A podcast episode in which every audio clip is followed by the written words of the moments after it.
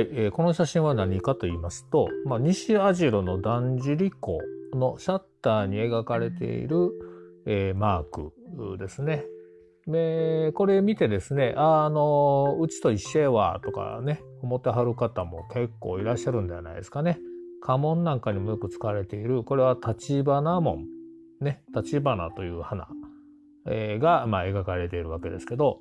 まあ、ウコンの立花、左近の桜というふうにまあ言われるようにですね、まあ、桜とともにですね、日本固有の植物であるその立花っていうのは重大家紋の一つにもなっている、まあ、代表的な家紋ですから、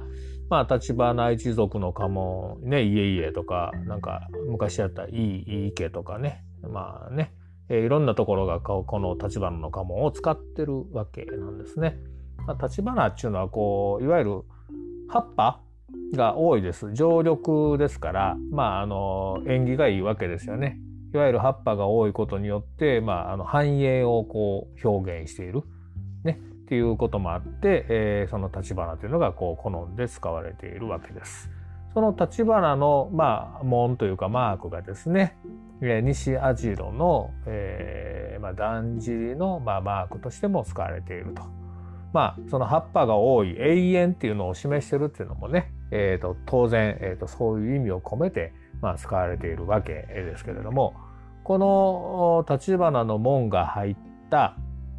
いわゆる西網代のだんじりのねハッピーがあるんです、えー写真をね、えっと付けさせていただいてますけれどもなかなか白を基調にしてですねえーまあ、門が入って緑のこうラインが入ってですねおしゃれなんですよね。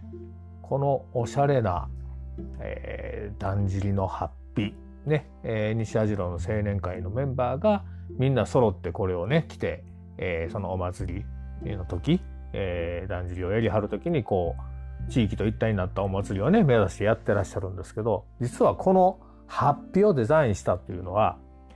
びっくりしますよ皆さん。越野綾子さん。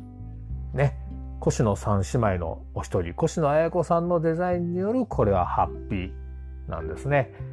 えー皆さんねよう考えてみたら越野三姉妹と言ったらね岸和田じゃないですか。ねだんじりの町じゃないですか。ねだんじりの町の越野綾子さんがデザインした、えー西網代の発表を着て、えー西網代のだんじりは、えー今のも青年会に守られて、えー秋と夏とね、えーだんじりとして、えー、と賑やかに街を練り歩くとそのだんじりにそしてハッピーに描かれている門が立花の門であるというお話をさせていただきました。ではまた街でお会いしましょう。